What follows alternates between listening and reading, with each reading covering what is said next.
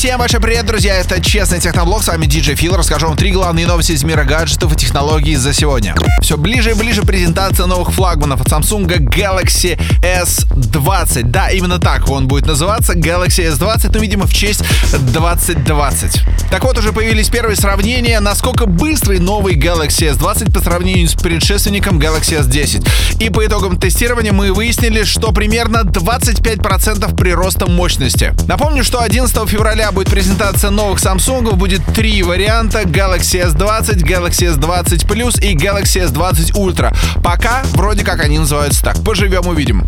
У российских поклонников компании Xiaomi вроде как появилась возможность прямо сейчас приобретать новый флагман Redmi K30, причем по очень приличной цене 253 доллара. Именно за эти деньги вы получаете 730G процессор, 4500 мАч аккумулятор, NFC, крутой дисплей 6,67 дюймов с частотой обновления 120 Гц, ну а сзади 4 модуля камер, главный из которых на 64 мегапикселя. Так что, друзья, если хотите заказать бегом в интернет. Правда, помните, что это китайская версия и лучше все-таки дождаться глобалки.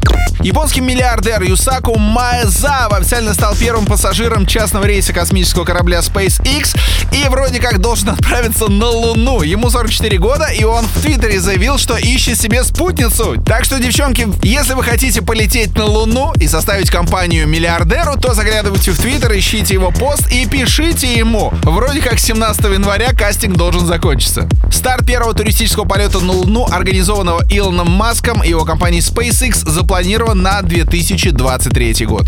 Ну а на этом все, друзья. Это был Честный Техноблог. Меня зовут DJ Фил. Берегите свои гаджеты, и они прослужат вам долго.